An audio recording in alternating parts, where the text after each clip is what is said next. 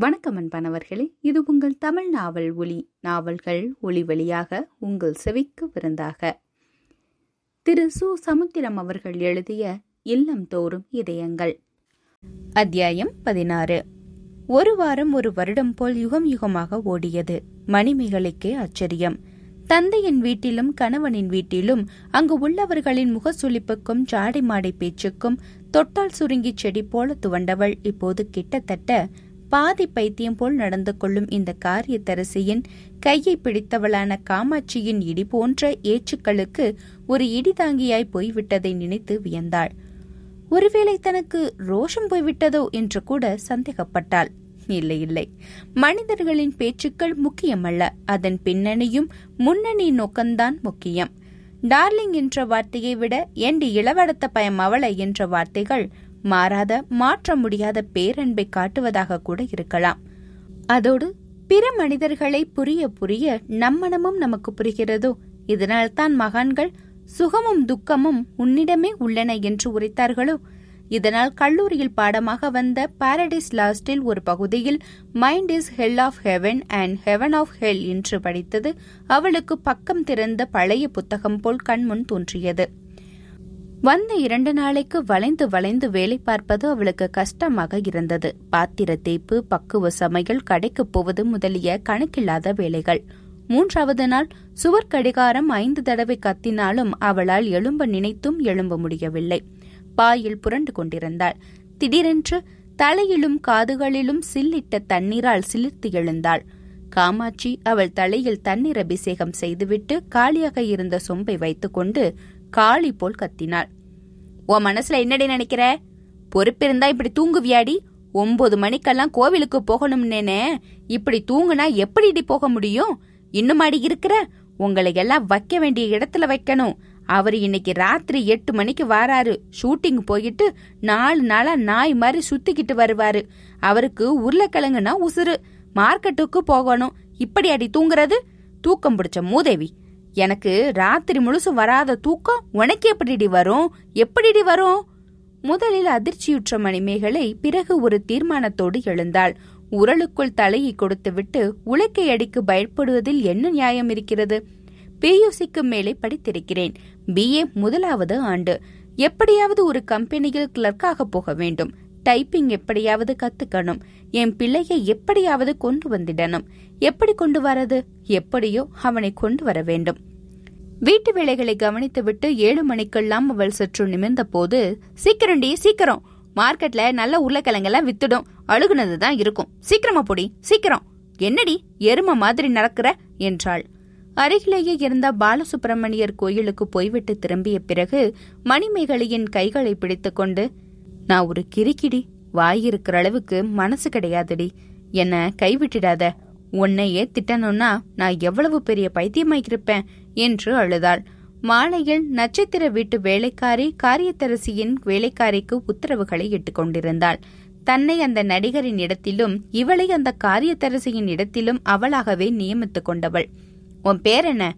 மணிமேகலையா? போகட்டும். இந்த பாருமா இனிமே இந்த பூச்செடிகளுக்கும் அந்த செடிகளுக்கும் நீ தான் தண்ணி ஊத்தணும் என்று சொல்லிக்கொண்டு கையில் இருந்த ரப்பர் குழாயை நீட்டிய போது மணிமேகலை அதை வாங்கிக் கொள்ள கையை நீட்டப் போன போது வந்தாள் காமாட்சி. மணிமேகலையை தன் பக்கம் இழுத்து கொண்டு இவ கால் தூசிக்கு பெருவியாடினே நீ எப்படி இவளுக்கு வேலை சொல்றது? ஒரு ஆங்கித்தனத்தை எங்க வச்சுக்கணுமோ அங்க வச்சுக்கோ. இவ என் மகளை விட ஆயிரம் மடங்கு உயர்ந்தவ. நீ ஏண்டி ஏன் பிள்ளைக்கு உத்தரவு போடுற? பூத்தொட்டிக்கு தண்ணி ஊத்துறதால நீ குப்பத்தொட்டி இல்லைன்னு ஆயிடுவியாடி? நீயும் உன் தழுக்கும் உன் மினுக்கும் என்று கத்திய போது சில வேலைக்காரர் சிறுவர்கள் அங்கே கூடக்கூடாது என்பது போல் ஒதுங்கி ஒதுங்கி நின்று கூடிய போது பாருங்கடா இந்த மூதேவி பண்ற வேலைய என்னோட மணிமேகலை இவ சொல்ற வேலையெல்லாம் செய்யணுமா? அறிவு கட்ட மூதேவி நீ இதை விட என்னைய வேலை செய்ய சொல்லலாம்லடி? என்று சொல்லிக்கொண்டே அந்த ரப்பர் குழாயை கீழே போட்டு அதை மிதி மிதி என்று மிதித்தாள். பிறகு இவளையா இப்படி பண்ற? பரவாயில்ல. நானே நீ சொன்ன வேலையை செய்றேண்டி என்று குழாயை எடுத்து எதையோ பண்ணிவிட்டு பிறகு கை வலித்ததால் மீண்டும் அதை கீழே போட்டு நான் அடி உனக்கு வேலைக்காரி ஏங்கிட்டே உன் வேலையை காட்டுற? என்று சொல்லிக்கொண்டு அதை நினைத்து அவளாக மிதி மிதி மிதி என்று மிதித்தாள். இன்னொரு சமயம் காரியத்தரசி மணிமேகலையிடம் எதையோ பேசினார். பொதுப்படையான பேச்சு. ஆனால் அதை அவர் டயலாக் மாறி பேசிவிட்டு அதே பாணியில் மணி கொஞ்சம் தண்ணி கொண்டு வந்து தரலாமா? என்றார். அவள் டம்ளரை நீட்டிய போது அவரது கை தற்செயலாகப்பட்டதோ அல்லது டெஸ்ட் செயலாகப்பட்டதோ தெரியவில்லை. அவர் போனதும் ஓனான் மாதிரி அவர்கள் பார்வைக்கு அகப்படாமது இடத்தில் இருந்து பார்த்து கொண்டிருந்த காமாட்சி ஒரே ஓட்டமாக ஓடி வந்தாள். மணிமேகலையின் கையில் இருந்த டம்ளரை வாங்கி அவள் மீதே வீசினாள். மணிமேகலை பிரம்மை பிடித்தவளாய் ஒதுங்காமல் நின்றபோது டம்ளர் ஒதுங்கி சுவர் கண்ணாடியை உடைத்தது. காமாட்சி குறி தவறிய கோபத்தில் குதித்து கொதித்தாள். கட்டுன பொண்டாட்டி செத்து போயிட்டான்னு நினைச்சியாடி? என் இடத்த அபகரிச்சலாம்னு நினைச்சியாடி? அந்த மூளைக்கட்ட முண்டத்தோட கை மேல கை போட்டுக்கிட்டு நடக்கலாம்னு நினைச்சியாடி? கொலை பண்ணிடுவேன். அவன் கைய தொடுற அளவுக்கு நீ ஏண்டி டம்ளரை பிடிச்ச? வேலைக்காரியா வந்து வீட்டுக்காரியா மாறி இந்த வீட்டுக்காரியவே வேலைக்காரியா மாத்தலான்னு பாக்குறியோ? நடக்காதுடி. உங்க ரெண்டு பேரையும் கொலை பண்ணிட்டு நான் போலீஸ்ல சரணடைஞ்சிருவேன். உங்களை கொஞ்சுறதுக்கு விட மாட்டேன்டி. கொஞ்சுறதுக்கு விடவே மாட்டேன்.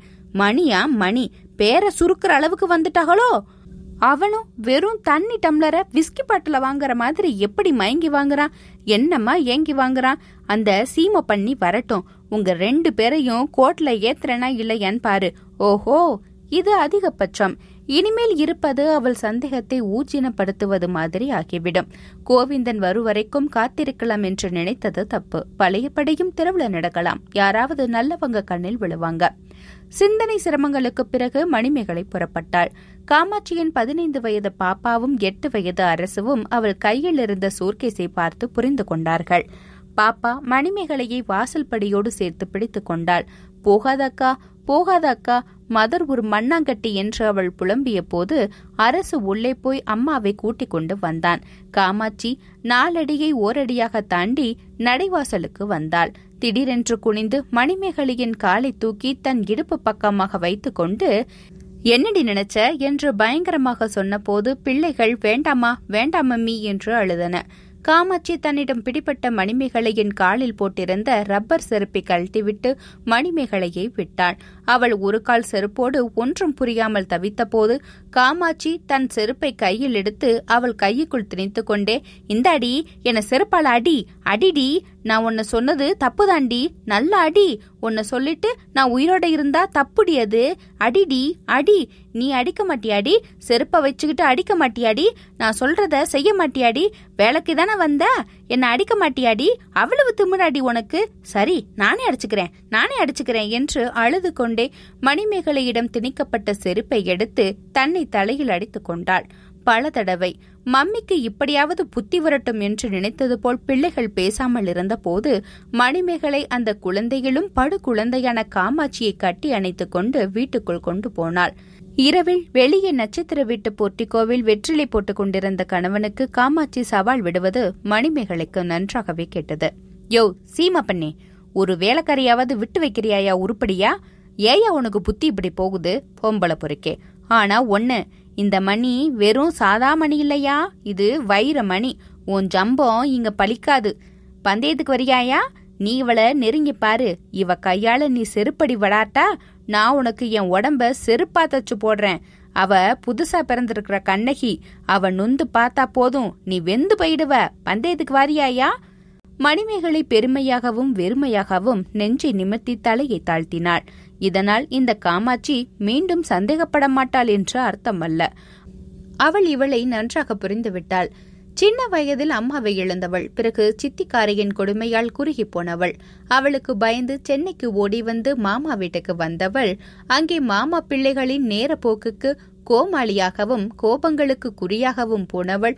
அழுது அழுது ஆத்திரப்பட்டு இப்போது அந்த ஆத்திரமும் அழுகையும் இல்லாமல் அவளால் வாழ முடியாமல் போய்விட்டது.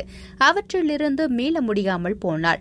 கண்ணிறைந்த இரண்டு பிள்ளைகளையும் சீமை பண்ணி என்றாலும் சிரித்தும் அழுப்பும் கணவனையும் வைத்துக்கொண்டே எனக்கு யாருமே இல்லையே யாருமே இல்லையடி காமாட்சி என்று தன் தலையில் அடித்துக் கொள்பவள்.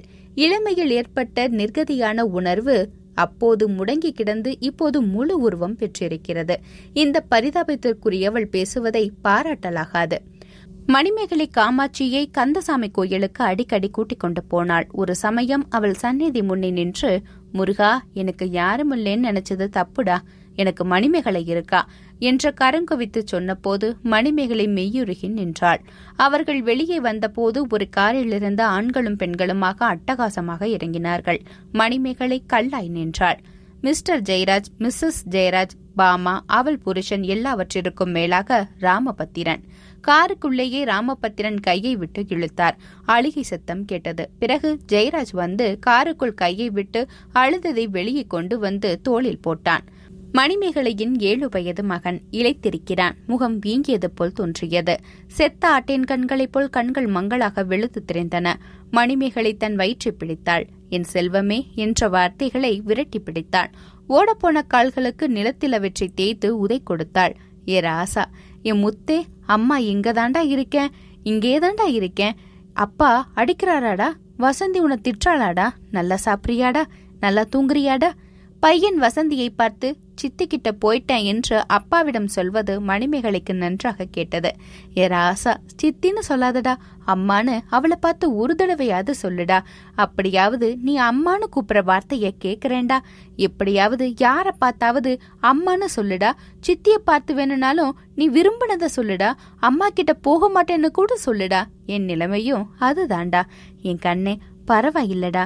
கோயிலுக்கு போடா. நம்ம அப்பன் முருக இருக்காண்டா அவனை ஒன்னு நினைச்சுதான் கும்பிட்டுட்டு வரேன்டா. நாம ஒருவரை ஒருவர் பாத்துக்கிற காலம் வரும்டா. வரட்டுமா? ஏய் படுவா பயல. அம்மான்னு சொல்லுடா. சொல்லுடா. என்ன யோசிக்கிற? போகலாண்டி என்று காமாட்சி சொன்னபோது அவள் முதுகுக்கு பின்னால் தன்னை மறைத்து கொண்டே பார்த்த மணிமேகலை அப்படியே மறைந்து மறைந்து அவள் பின்னாலேயே போனாள். சிறிது தூரம் போனதும் முன்னால் போனாள். தன் பிள்ளையை திரும்பி திரும்பி பார்த்தாள். அவளை பார்க்க பார்க்க தன்னை பார்த்து இதே மாதிரி துடித்த அவள் அப்பாவின் ஞாபகம் வந்தது. யாருக்காக அழுவது? பெற்றவனுக்கா? பிறந்தவனுக்கா? இரண்டு பேரில் யாருக்கு அதிகம் அழுவது? என்று போட்டியிட்டு இறுதியில் மனம் சளித்து போனவள் போல் அவள் போனாள். இறுதியாக அவள் திரும்பி பார்த்தபோது மிஸ்டர் அண்ட் மிஸ்ஸஸ் ஜெயராஜ்களும் இதரர்களும் கோவில் முனைப்பில் இருந்த பையனிடம் டோக்கன் வாங்கிக் கொண்டு செருப்பை கழட்டி போட்டார்கள். வாரங்கள் ஒரு மாதமாக சேர்ந்தது. கூத்து கோவிந்தன் அடிக்கடி வந்து கொண்டிருந்தான். அவனிடம் கிளர்க் வேலையை பற்றி பேசவில்லை அவள். இந்த வேலையில் இப்போது அவளுக்கு ஒரு நிறைவு ஏற்பட்டது. ஒரு நாள் இதுவும் அவளை இன்னொரு விதமாக மாற்றிய நாளும் வந்தது. கண்ணாடி பீரோவை துடைத்துக் கொண்டிருந்தவள் தன் முகத்தை பார்த்துவிட்டு திடுக்கிட்டு போனாள். காதோரம் மீண்டும் ஒரு புள்ளி. இப்போது ஓரளவு அது கூர்மைப்பட்டு சிவந்திருந்தது. இன்னொரு மங்களான புள்ளி. அப்படியானால்? மாத்திரைகளின் நினைவு இப்போதுதான் நிஷ்டூரமாக வந்தது. அந்த வீட்டில் உண்மையை மறைக்கக்கூடாது மறைத்தாளது பாவம். தெரிந்துவிட்டால் காமாட்சி குறைந்தபட்சம் சொன்ன உடனேயாவது ஒன்று ஒப்பாரி வைப்பாள் அல்லது திட்டி தீர்ப்பாள். நிலைமையை இப்படி விடக்கூடாது. ஒருவேளை இந்த சின்னஞ்சிறு செவ்வரளி பூக்களுக்கும் தொத்துவிடக்கூடாது. தொற்றுமோ தொற்றாதோ. இந்த குழந்தைகளுக்கு கிளி பிடிக்கக்கூடாது. காமாட்சியின் ஹிஸ்டீரியா பிரேக் டவுன் ஆகிவிடக்கூடாது. கூத்து கோவிந்தன் வந்ததும் அவனிடம் சொல்லி எங்காவது போக வேண்டும். எந்த மடமோ எந்த ஊரோ எப்படியாவது போக வேண்டும். கோவிந்தன் அண்ணன் வந்தாலும் சரி வராவிட்டாலும் சரி போயாக வேண்டும். இரண்டு மூன்று நாட்கள் அவள் ஒதுங்கி ஒதுங்கி பிள்ளைகளை விட்டு விலகி விலகி அவர்களையும் அம்மாவையும் பிரிந்துவிடப் போகிறோமோ என்று கலங்கி கலங்கி தவித்துக் கொண்டிருந்தாள். நாலாவது நாள் கூத்து கோவிந்தன் வந்தான். கூடவே வெங்கடேசனும் வந்தான். அந்த சூழலில் மணிமேகலை ஆனந்தமயமானாளா அல்லது சோகமயமானாளா என்று சொல்ல முடியாது. எப்படியோ ஒரு மயமானாள். வெங்கடேசன் அவளையே வெறித்து பார்த்தான். உனக்கா உனக்கா என் மணிமேகலைக்கா என்று சொல்லப் போனவன் முகத்தை திருப்பி முதுகு பக்கத்தை நினைத்துவிட்டு எனக்கு இன்னைக்குதான் தெரியும். தற்செயலா இவனை பார்த்தேன் என்று சொல்லிவிட்டு கவலைப்படாத நான் இருக்கேன். இன்னையில இருந்து உன் கவலைகளை நான் வாங்கிக்கிட்டேன். இனிமே நீ கவலைப்படவே கூடாது. புரியுதா? என்றான். அவளை வாங்க முடியாத போனாலும் அவள் கவலைகளை வாங்கிக் கொண்ட திருப்தியோடு சோக புன்முறுவளித்தான் மணிமேகலை விம்மினாள். கையிலிருந்த ஒரு கரண்டி அப்படியே கீழே விழுந்தது. அவள் புலம்பினாள். அத்தா என் அத்தா? என்ன நீங்க மறக்கலையே மறந்திருக்க கூடாது. மறக்கலையே வெங்கடேசன் இப்போது சுயத்துக்கு வந்து விட்டான். ஆனால் அவன் பதில் கம்பீரத்தோடு வந்தது. என்ன மணிமேகலை? அன்பு ஒரு சக்தி. அதன் ரூபம் மாறலாமே தவிர அந்த சக்தி மாறாதுன்னு நீயே சொன்னதை மறந்துட்டியே. நான் ரூபம் மாறி இருக்கேன் அவ்வளவுதான். உனக்கே இந்த நிலைமைனா இயற்கையின் சூட்சமத்துல ஏதோ ஒன்று இருக்குமா? கடவுள் உலகின் பாவங்களை தாங்குவதற்கு தைரியசாலிங்களை தேர்ந்தெடுத்து அவர்களிடம் சுமக்க கொடுப்பாரா? உனக்கு வந்த இந்த நோய் ஒரு சிலுவ குறி ஏதோ ஒரு காரணத்திற்காக வந்த திரிசூலம். உனக்கு புரியுதோ இல்லையோ? எனக்கு புரியுது. அவளும் புரிந்தவள் போல் கம்பீரமாக நின்றாள்.